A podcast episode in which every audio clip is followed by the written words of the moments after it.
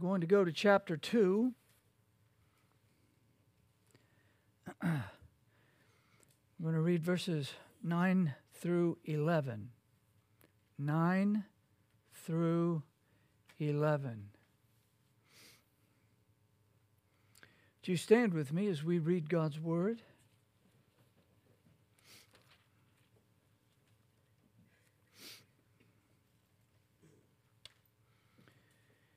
By the way, let me say from my heart I cannot tell you, men who pray, what an encouragement your prayers are to me. And I am deeply grateful when thou dost lift up thy voices and cry out to God for any of the burdens on your heart. The prayers of God of God's people are a living thing. We don't want a dead, snoreful prayer meeting. We want men coming and talking to God on behalf of his people. First John chapter 2 beginning in verse 9 This is God's word.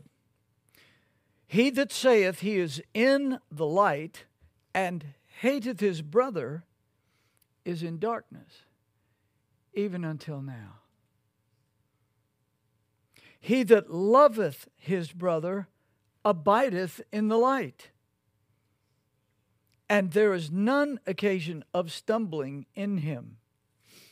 But he that hateth his brother is in darkness and walketh in darkness, and knoweth not whither he goeth, because that darkness hath blinded his eyes. Amen. May the Lord add his blessing to the reading of his word. My Father in heaven, these are thy precious children. Thou dost love them with a love beyond our ability to comprehend even to describe, except to point to Christ and to point to thy word, to point to thy providences in our lives, and say, I knowest that thou dost love me, O God. I pray all of thy children can lay their head on that pillow every evening. The love of God, the unchanging, the unchanging love of God. Help us now to drink at the fountain of life. In Jesus' name, amen. Please be seated.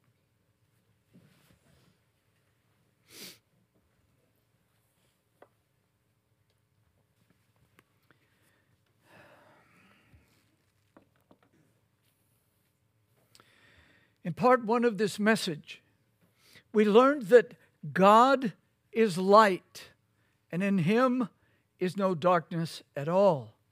Because of that, John says to Christ's blood bought people, if we say that we have fellowship with him and walk in darkness, we lie and do not the truth. But if we walk in the light, as he is in the light, we have fellowship one with another and the blood of Jesus Christ his Son cleanseth us from all sin. This is a remarkable contrast. It's one given to us in words that are very familiar to us darkness, light. We all understand those terms in greater and lesser degrees. John gives us the notion of God as light to set before us his astounding holiness, his high and glorious and magnificent holiness. He speaks of darkness as being outside of Christ, in bondage to sin. But he gives us those words that should give us pause to con- uh, contemplate, if not even to tremble. If we say that we know him, but we walk in darkness, we don't know him. We are lost.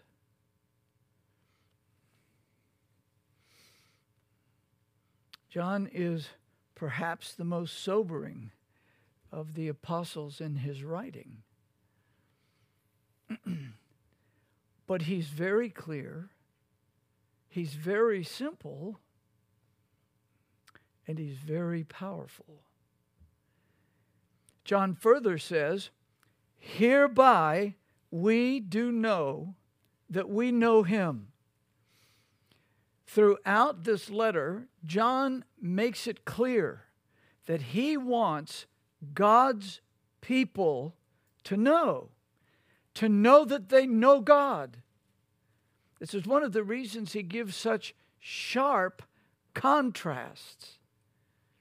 He wants us to know, and he wants us to know with that knowledge that comes from the power of God's Spirit enlightening the Word. That is something that we cannot work up, but it is something that God graciously gives. Hereby we do know, by this, we know that we know Him. And I imagine that if most of us w- walked the street and stopped people and say, Are you a Christian? And if they answered in the affirmative, and you said to them, How do you know that you know God? I've heard people say, Well, you know that you know. Now, there's a certain truth to that, but that isn't what John says. He gives us steps, he gives us very clear statements about how we can know. And some of them are very troubling, depending on how we understand the grace of God. Hereby we do know that we know Him. As I mentioned last week, it doesn't say, when we walked an aisle, shook the preacher's hand, prayed a prayer, sat around the campfire, and had a quiver at camp. He doesn't say that. Not putting all those things down. Some of them we should put away. The fact of the matter is, he says something that's shocking. Here's how you know that you know him if we keep his commandments. If we keep his commandments. He that saith, I know him, and keepeth not his commandments, is a liar. Now, we always told our children, be very careful when you use that word liar. Don't just spit it out at people. Don't just use it as a club to hit somebody. you need to make sure that someone is indeed not telling the truth before you hang that sign on them. Because Satan is the father of lies. As John Bunyan said, Satan is the father, the human heart is the womb, and it gives birth to that brat, the lie. John doesn't have any problem using that word. He says, if you call yourself a Christian and you don't walk in God's commandments, you're a liar. How would that fly if somebody really preached that on the radio, really preached that on the internet, pressed it for what it says? Now, he's not saying keeping the commandments save you. That isn't what he's saying. He isn't even implying that. What he's saying is that we know that we have come to walk in the light when we walk in our Lord's commands. We delight to walk in them. We know that He's done something. We know that He's worked in our hearts. We know that He's opened our eyes, He's opened our ears because we hear His commands and we want them and we love them. And we find them to be life, even when they're hard.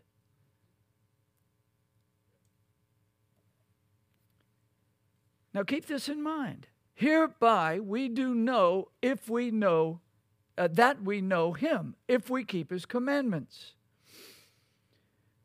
He that saith, I know him, and keepeth not his commandments, is a liar, and the truth is not in him. In other words, it means when they say, I love Jesus, they don't, unless they're walking with him. The truth is not in them. The Spirit has not opened their hearts. They might have gotten a lot of religion somewhere. It's available all over the place. That's why he goes on to say, He that saith, I abide, or he abideth in him, in Christ, ought himself also so to walk, even as he walked. How did he walk? He walked in the commandments of his Father, and he loved them. Is that not how he walked? Of course, that particular uh, verse could be a series of messages. How did Jesus walk? Well, we know this. He walked loving his Father, saying what his Father wanted him to say, and doing what his Father wanted him to do. We can make it that simple. Now, that should be us too we're not the same version of the Son of God. We're weak and feeble, and we're always dragging around this flesh. But we can't use that to deny the miracle of the new birth. We have, we have been born of God's Spirit, or we have not been. That's one of those things where you cannot say, well, if you if you're asked, are you born again? The answer cannot be well, sort of. You are or you're not. It is like being pregnant. You are or you're not. So, John is talking in those kind of black and white terms. God is light, He's pure holiness and his people should walk in that light and reflect that light. Holiness of life is what he's saying. And that holiness is seen not because we criticize people and think that we're better than they are, but because we love our Master's voice and we want to do what he wants us to do. The first commandment of Christ that John takes up after saying we need to keep his commandments, we know that we know him if we keep his commandments. Well, he goes right to a commandment. That first commandment is the old and new commandment, which God's people had heard from the beginning. It's Christ's new covenant commandment. A new commandment I give unto you that ye love one another as I have loved you. I mean, our, our culture so despises authority that it doesn't, it, it despises the terms commands unless they're giving it.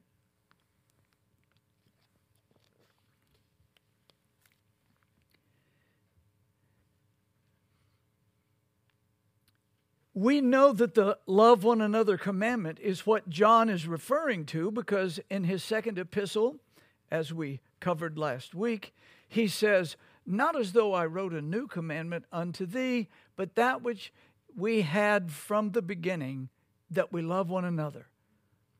It's very clear what he means. This laid the foundation for our first heading in part one, which arose from chapter 2, verse 9. He that saith he is in the light and hateth his brother is in darkness even until now.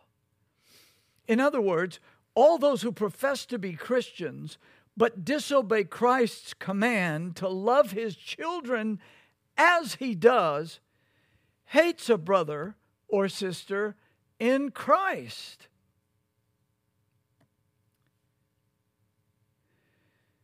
And if that's the case, in reality, that person is a liar who is not walking in the light with Jesus Christ.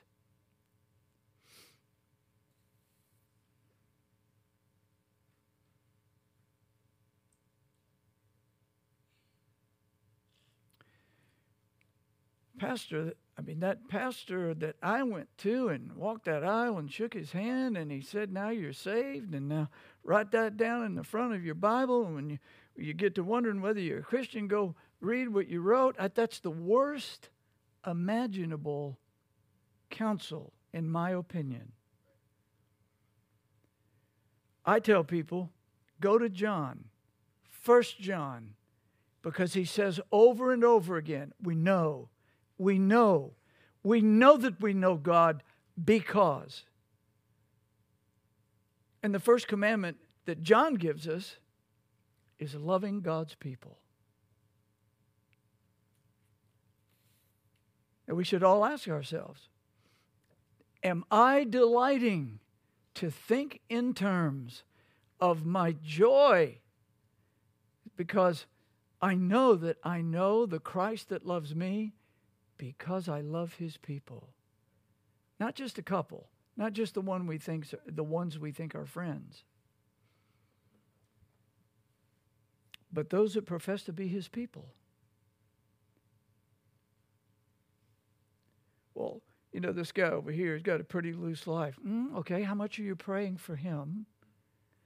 How much are you encouraging him in, in, in the things of Christ? And not just the three or four things that are your pet things. You got a TV boy? You don't start there. Love them, get to their hearts, how can I be praying for you?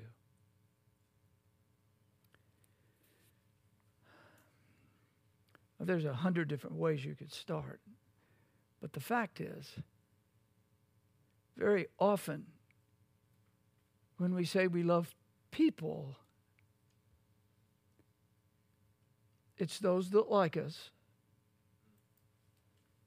When we say we love God's people, well, we like the ones that we get along with. That's not what John's talking about. Scriptures are pretty plain. It's easy to love those that love you. But it, with a book and a Savior in that book who tells us to love our enemies, we've got a spectrum of love that goes past what the world means when it says love.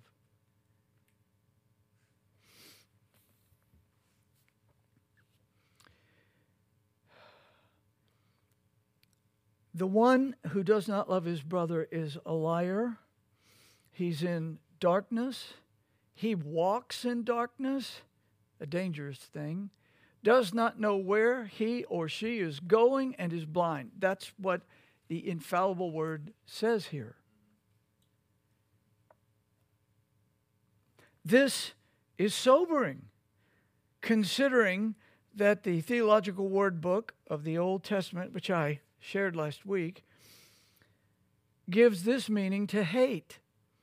It expresses, quote, it expresses an emotional attitude towards persons and things which are opposed, detested, despised, and with which one wishes to have no contact or relationship.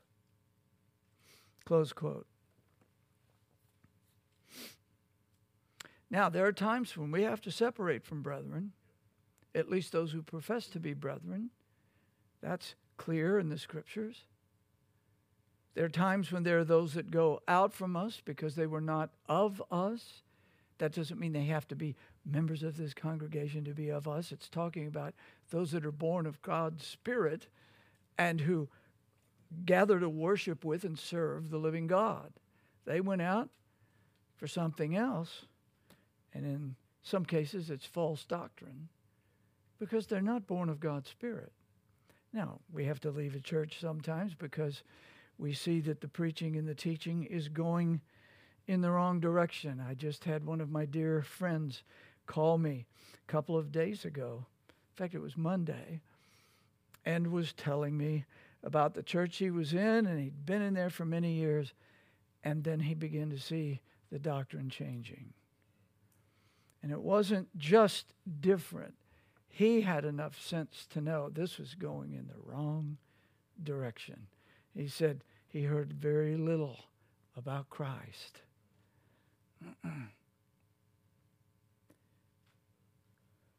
but we're not talking about leaving a place because of uh, false doctrine. We're not talking about leaving a place because it has clearly crossed a line doctrinally that cannot be uh, embraced. Why do you separate from somebody? Why are there those that you want have nothing to do with that are professing to be Christians? There could be good reasons for that. But there, there are an awful lot of bad ones. We're living in such a sensitive age, it's kind of like everything pokes us and sticks us and offends us.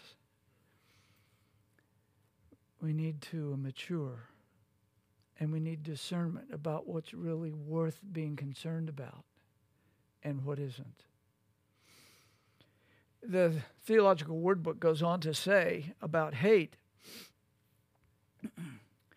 it is therefore the opposite of love, whereas love draws and unites, hate separates and keeps distant.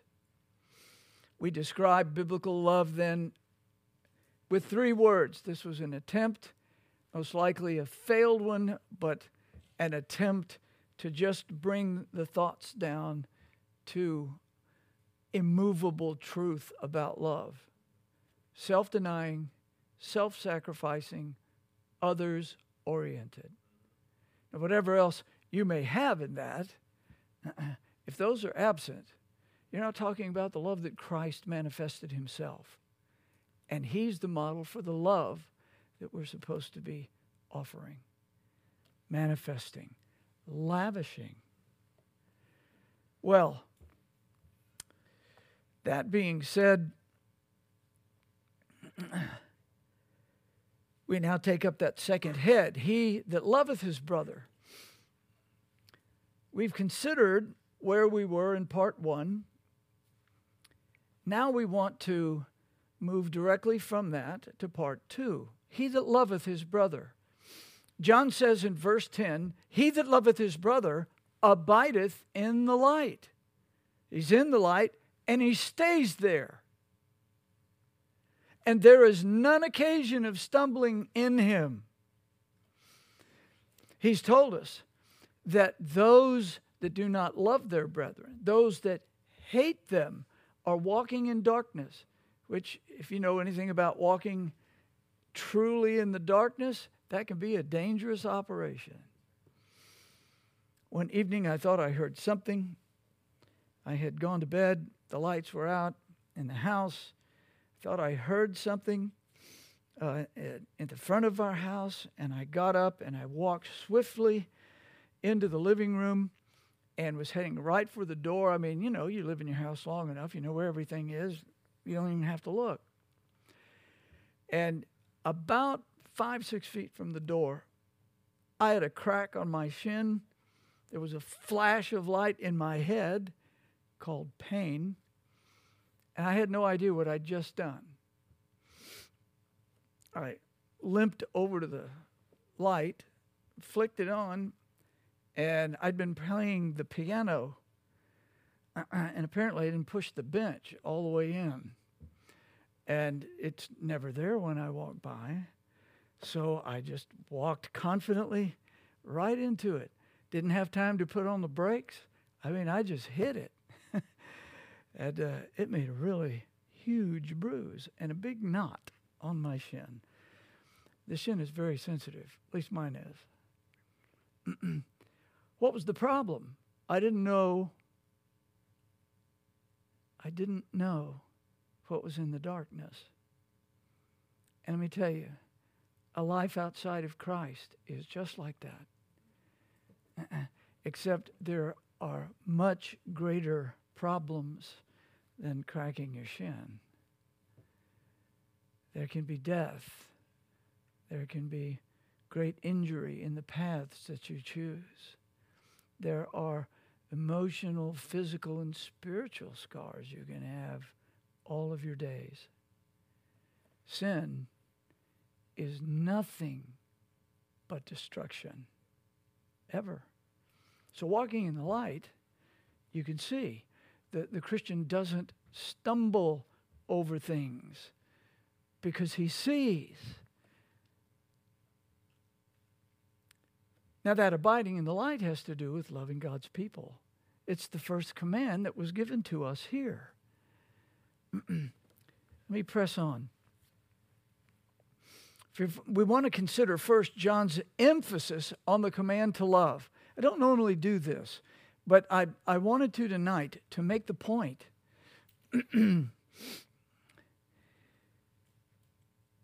John doesn't say this and then move on to uh, the rest of the letter without another mention of that. In fact, uh, it's in every chapter.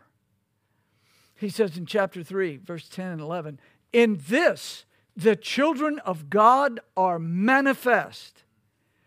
Now, how plain is that? Here is something by which you can recognize a child of God and the children of the devil. You can tell who the children of the devil are. Whosoever doeth not righteousness is not of God, neither he that loveth not his brother. Now, that's pretty strong language, is it not? You want to know who God's children are and who the devil's children are? Find out if they love God's children.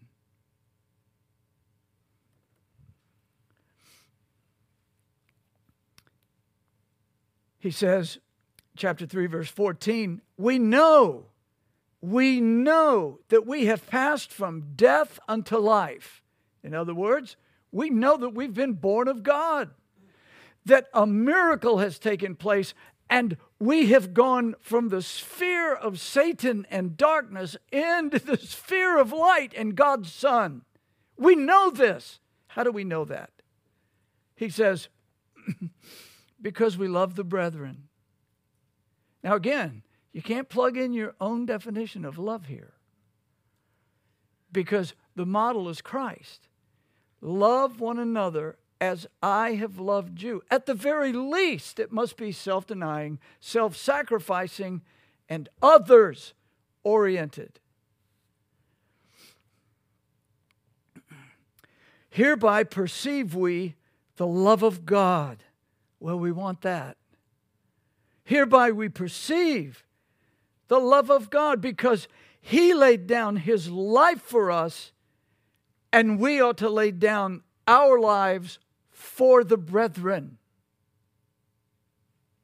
Now, that isn't just a nice smile on the Lord's Day, a wave, a handshake, a hug, maybe even a holy kiss. Anybody can do that. It is a character of your life to give your life to and for others.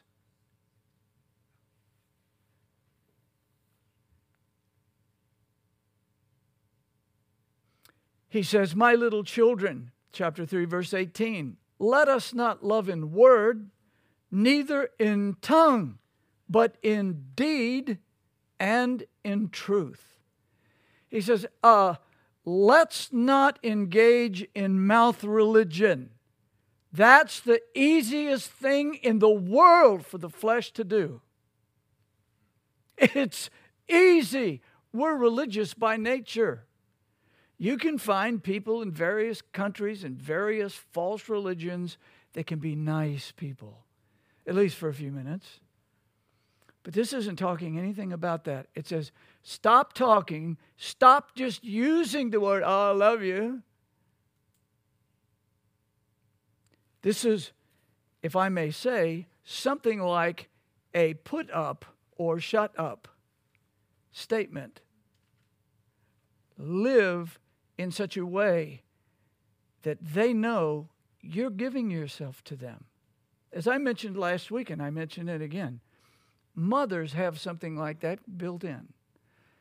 They'll lose night after night after night after night, caring for those babies, nursing for those babies, losing their sleep. and uh, not just when they're babies. Very often, when, when they get hurt, they come in running looking for mama. Sometimes it's dad, and I'm always thankful to see that. But the fact of the matter is that there is a certain giving that speaks far louder than I love you.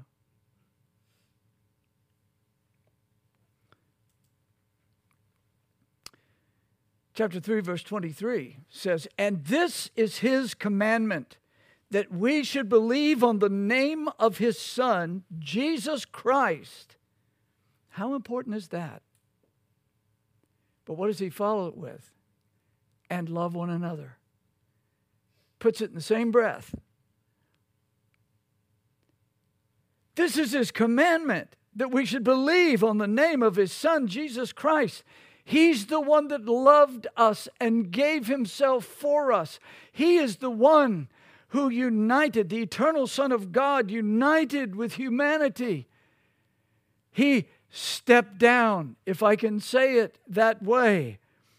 And he lived in this cesspool world that hated him. Why? Because he loved his people. And he came for the purpose of dying for them. And that same Jesus said, Love one another as I've loved you. And the commandment here is believe on his son and love one another. I mean, just the fact that they're welded together in the same breath should tell you something about the importance of that commandment.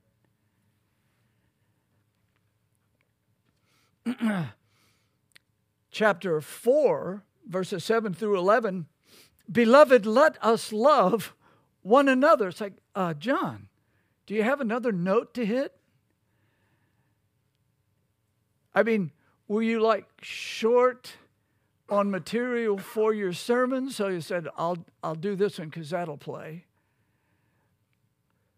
No, he's being guided by the Holy Spirit, and he is talking to people for the purpose of helping them know whether they are walking in the light, so that they know whether they have truly repented of their sins and believed on the Lord Jesus Christ, so that they know what it means to be a Christian, what it looks like to be a Christian.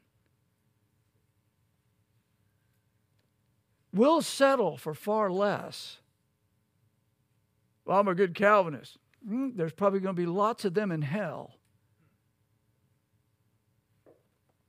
It isn't just because you have a great confession. Well, I believe the confession. Well, the point is you've got to believe on Jesus Christ, the living God, and walk with Him.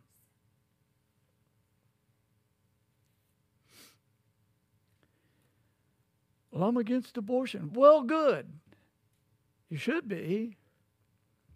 And you can thump your Bible about all kind of things that are going on in the world, and you should be praying about them and doing what you can to overcome them in the power of Christ and His gospel. But what we're told here is let us love one another. For love is of God. Isn't that astounding? Every time he brings this up, he brings up something else that we all know is huge. And that's what he's telling us about loving his people. It is huge. Why should we love them? Because he does. He knows all their quirks, he knows all their failures. And He knows more than you do, and He loves them.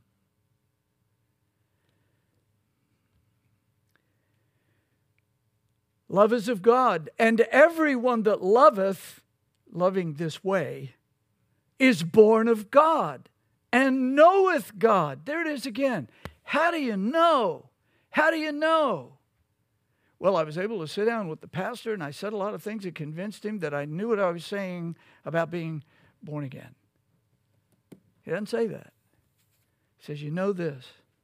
You love his people. Because we're not all lovable.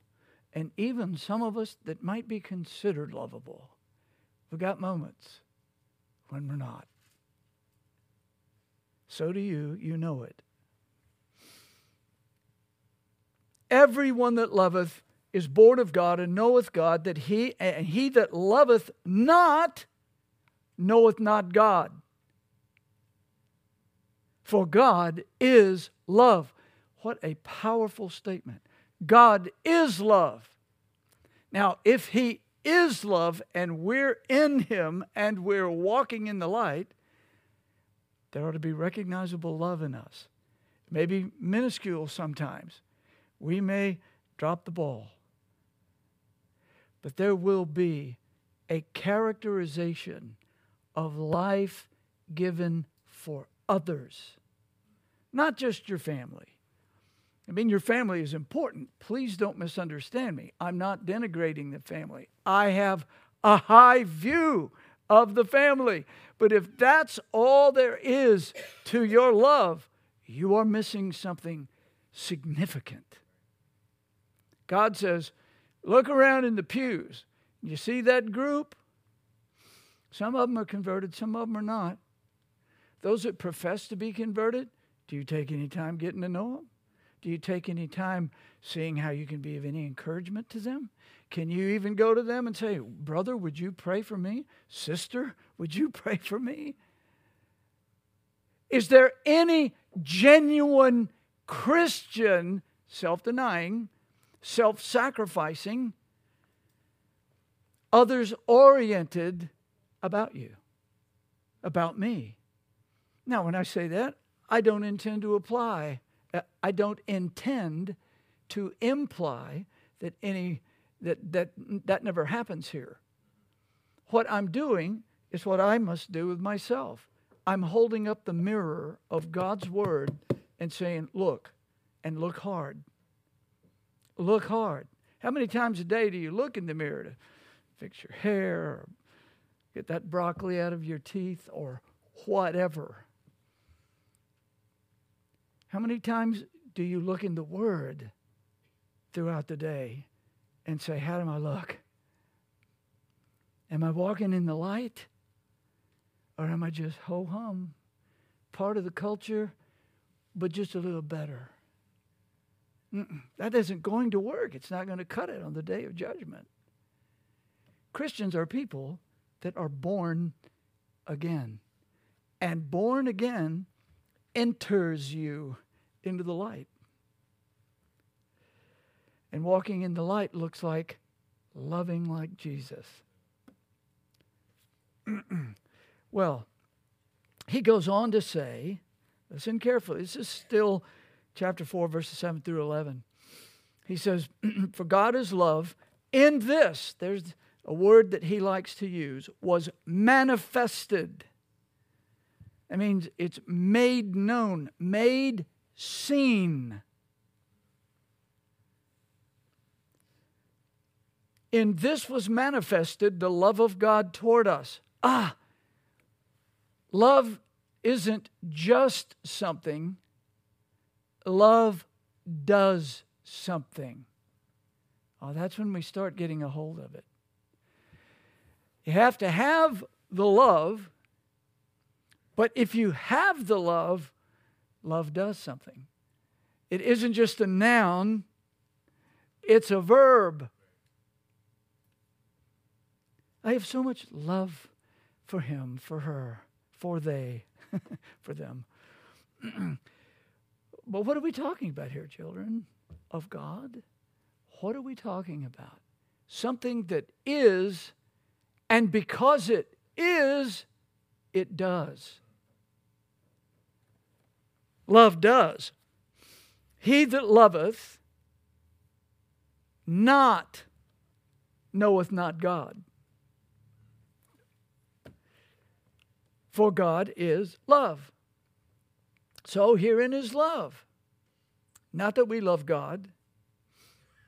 Ah, no, uh, this was manifested, the love of God toward us, because that God sent his only begotten Son into the world. The eternal covenant of redemption is the glorious purpose of love in eternity for God's people. And it is manifested. God didn't just sit in eternity and say, Oh, I, I am love and I just Love, love, love, love, love. That love sent his son to die. He sent his son to bear all the wrath and fury of his hatred for sin. And he poured it out on his sinless son for sinful people. And then he saves them because he is love that should eke out of us one way or another, right? So, then he goes on to say, Herein is love. Not that we love God, but that he loved us and sent his Son to be the propitiation, the appeasement for our sins. Now, he concludes something from that. God did this. He knew that people were sinful and deserved nothing but hell, nothing but his fury and his outrage for breaking his law.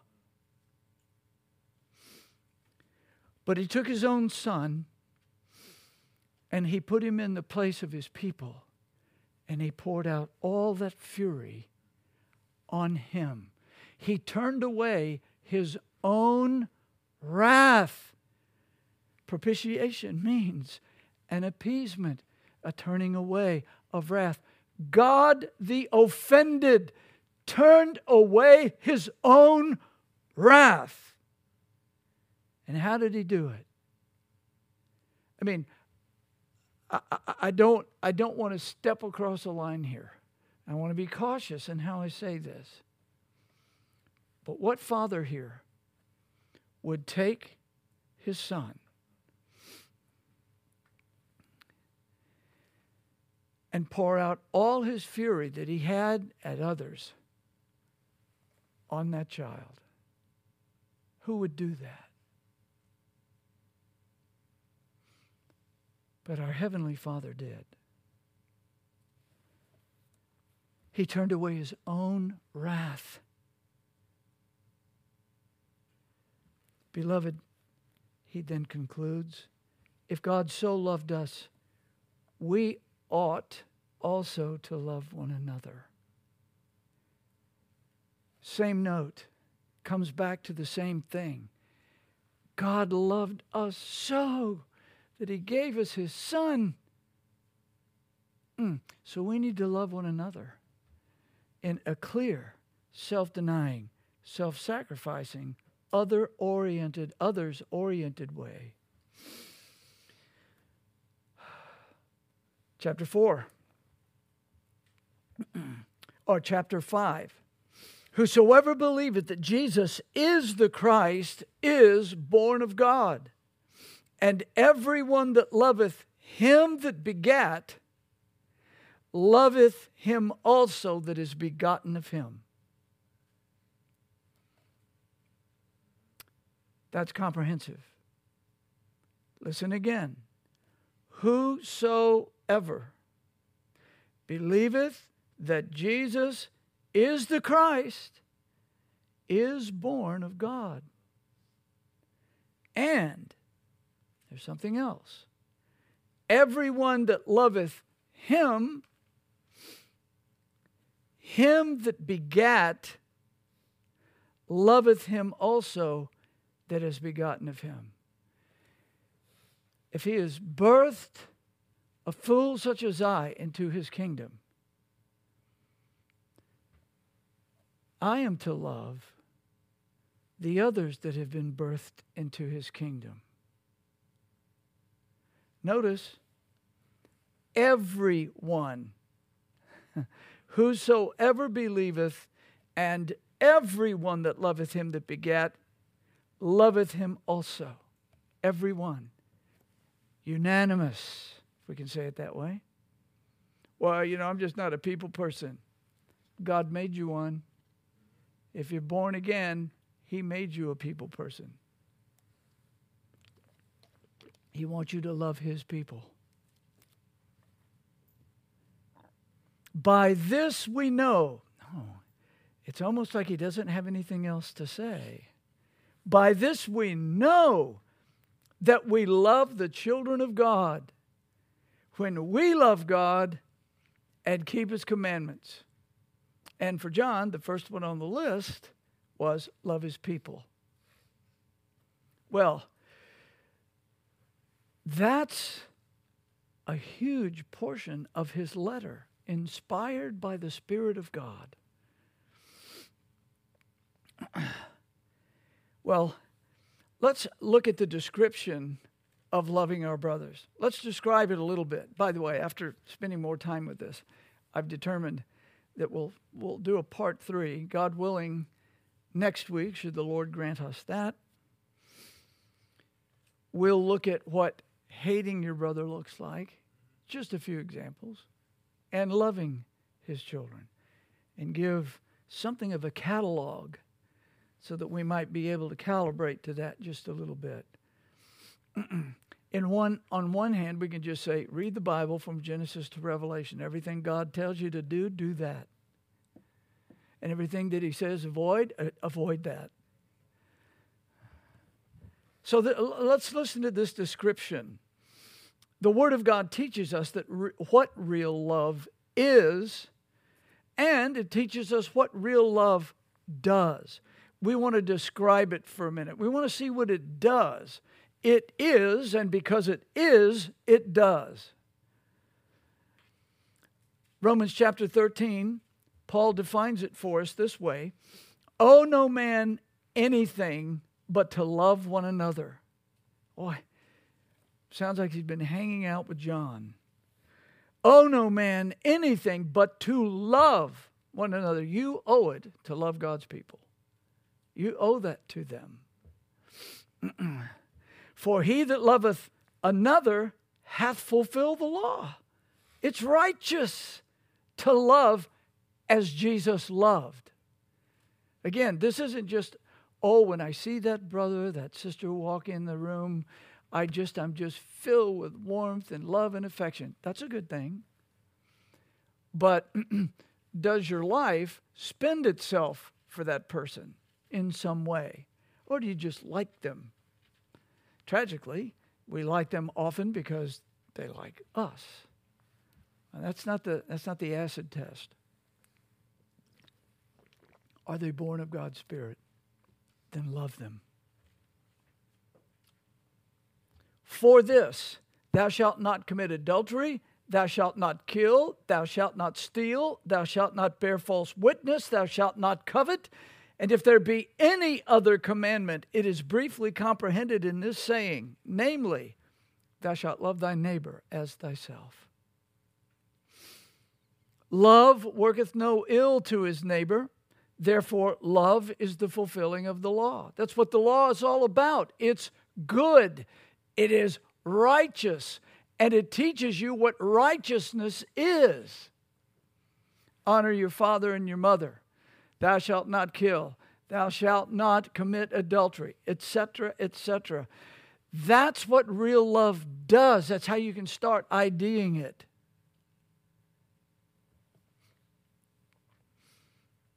And that knowing the time, that it is now high time to awake out of sleep, for now is our salvation nearer than when we, when we believed. The night is far spent, the day is at hand. Let us therefore cast off the works of darkness, and let us put on the armor of light. Oh, that's John's language again darkness and light. And it's in the context of loving, loving others.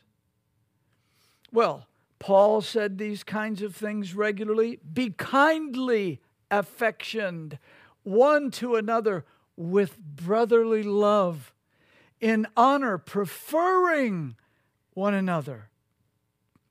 I'm always troubled by people in a congregation who, in their context, have nothing but lost friends. And that's who they hang with. But they come to church. That's dangerous. That's very dangerous. I'm not saying we cannot have friends that are lost. I do. I know you probably all do. Might be in your family. But what every one of us needs to understand is that God wants us loving His people. Should we love the lost? Of course we should, but it can't be in the same way. The lost have no love for Christ. And you will find out fairly quickly if you're faithful in your walk, sooner or later, they won't like things that you do or don't do, even in families.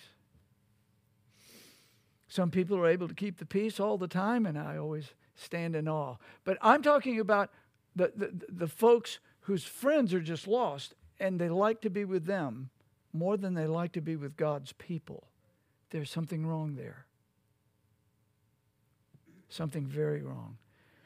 Be kindly affectioned one to another, brotherly love, in honor, preferring one another, honor and encouraging one another. We can tell them what's wrong. We can do that, right? But how good are we at encouraging?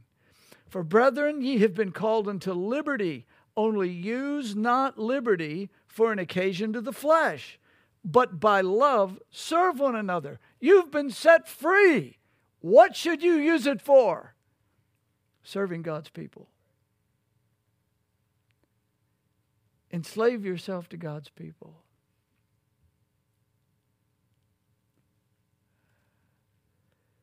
For all the law is fulfilled in one word, even this Thou shalt love thy neighbor as thyself. That's Paul again. Oh, it isn't just John.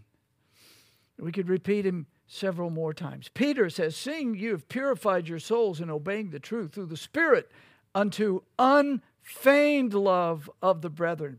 That's an acute command. No phony love. Hi, brother. Hi, sister. How are you doing? love you, you know, I love you. And then when you're not there, they rip you to shreds to other people. Oh, that's love. No, it isn't.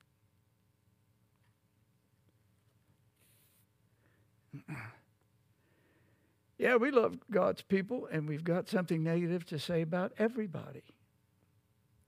Be careful.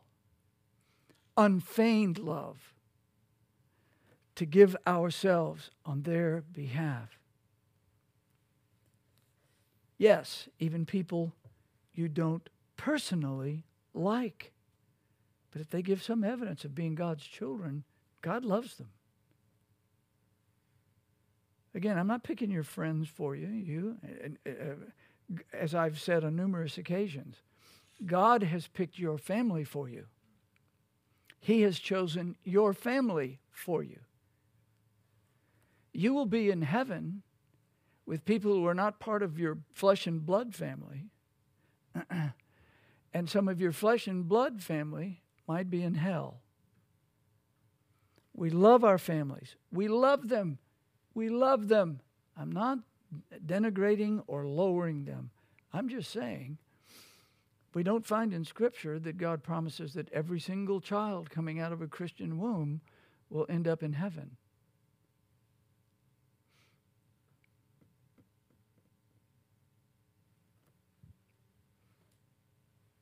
There are those who would like to plead that.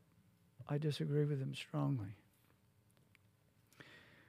But notice that he goes on to say, in obeying the truth through the Spirit unto unfeigned love of the brethren, see that you love one another with a pure heart fervently.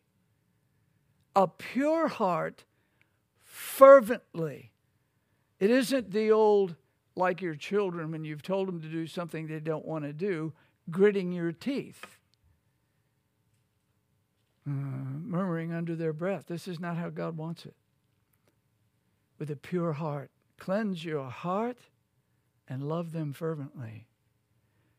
That means self denying, self sacrificing, others oriented, giving yourself for the brethren.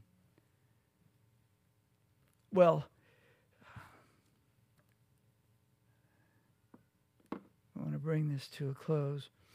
Let me let me close with the description of love itself. James says quickly, Love thy neighbor as thyself. If you do that, you do well. John, uh, as we know, has uh, profusely mentioned that in his first letter. So let's look at the description of love itself for just a minute, then we'll bring it to a close. The Apostle Paul tells us charity, and it means love there, charity suffereth long. How many of you have conquered the issue of patience and you would have no problem saying to anybody, I am a patient soul? would you? But this kind of love suffers long. It was uh, William Tyndale that gave us the term long suffering. I like that better than patience. long suffering. You got to put up with some people a long time.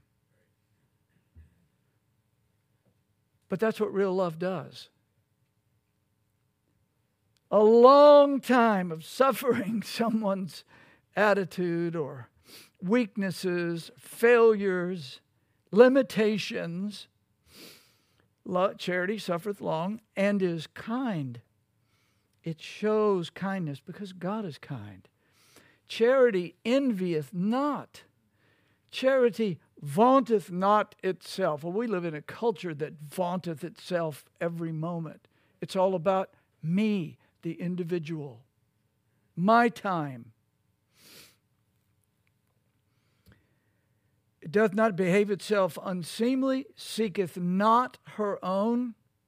This was one of the things that pierced me with James Durham's encouragements regarding prayer when he said that he said eh, we need to be thinking about the things we want to pray about and be looking for praying for others, not simply for ourselves. And I it doesn't mean I can't pray for my wife. It doesn't mean that I can't pray uh, for my diabetes. It doesn't mean that. But what it does mean is what do you focus on? What are your prayers about all the time? You know, if you were to give something of a catalog of your prayers, is it just help me do this, help me do that? Amen. Or we can get really big sometimes. Help my children. Amen. Now, you should be praying for yourself and you should be praying for your children.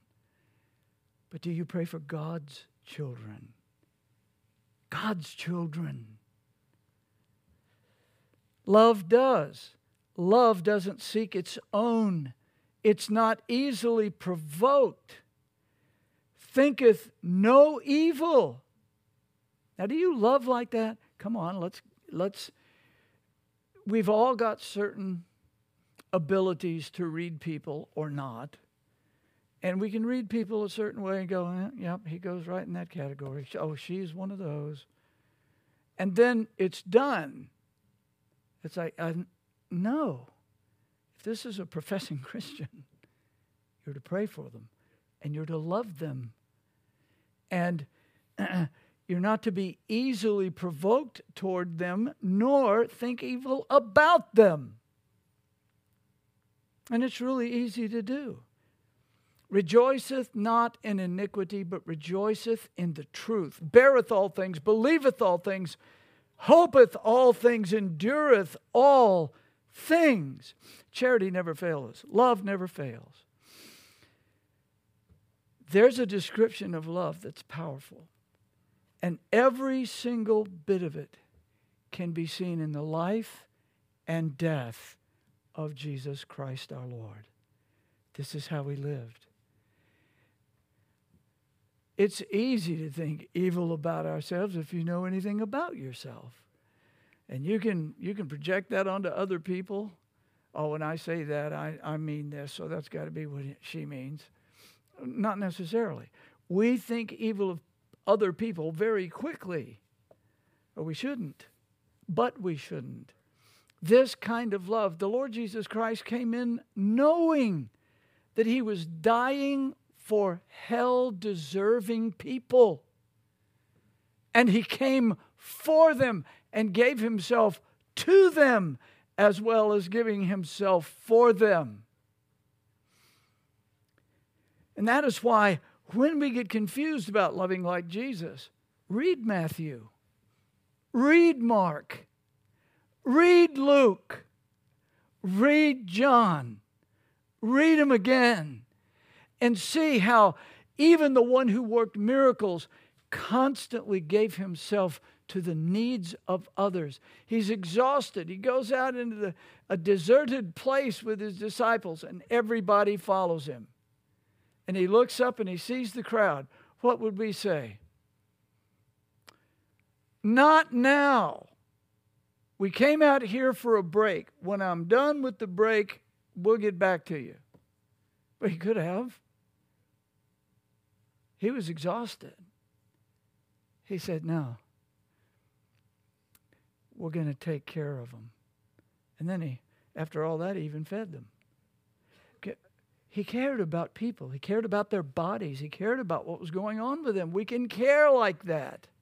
And some of you really have a big heart for loving people in their condition. Some of your prayers just melt my soul. I'm thankful. but just remember, it's inexcusable not to love God's people, even those that sin against you. Oh, do I have to?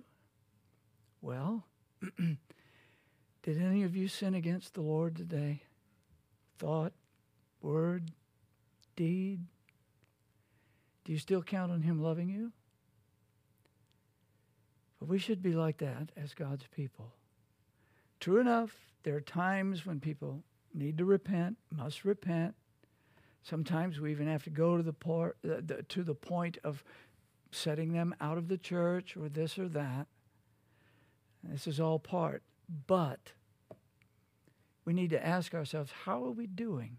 Are we walking in the light, looking in the mirror, looking at Jesus and saying, okay, Jesus is the one that shows us how to love? And that's the kind of love he wants from us. You say, well, that's, I don't know how I can work that up. Oh, you never will. You have to get on your knees and pray and trust the Lord and say, Lord, you saved me. In the end, I'm going to be like you. Do your work in me today. Help me to love your people. Help me to, to love like this. Amen.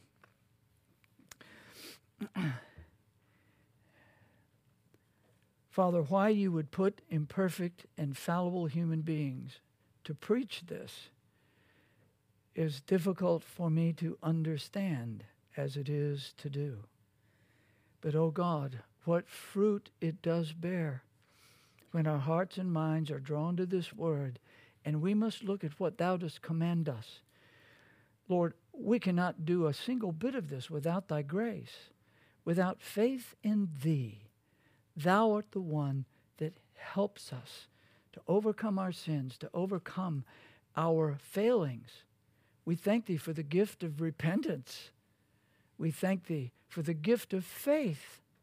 And we thank thee for thy holy word that teaches us what thou dost expect from us. Help us to look in the mirror of Jesus Christ and his word. And I truly Thank thee for thy people here. Bless them. Bless them. Bless them. Help us all to become genuine sons of God, manifested in love for thy people. We ask it all in thy name. Amen. Well, please stand with me.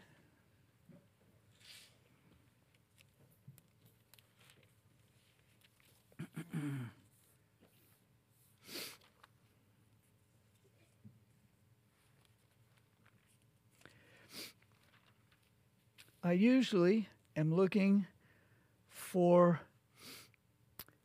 a blessing from the scriptures to pour out upon you. But I wanted to end with a brief comment and then the Word of God.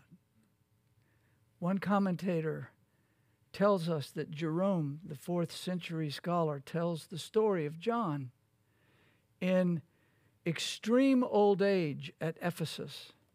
He used to be carried, carried into the congregation.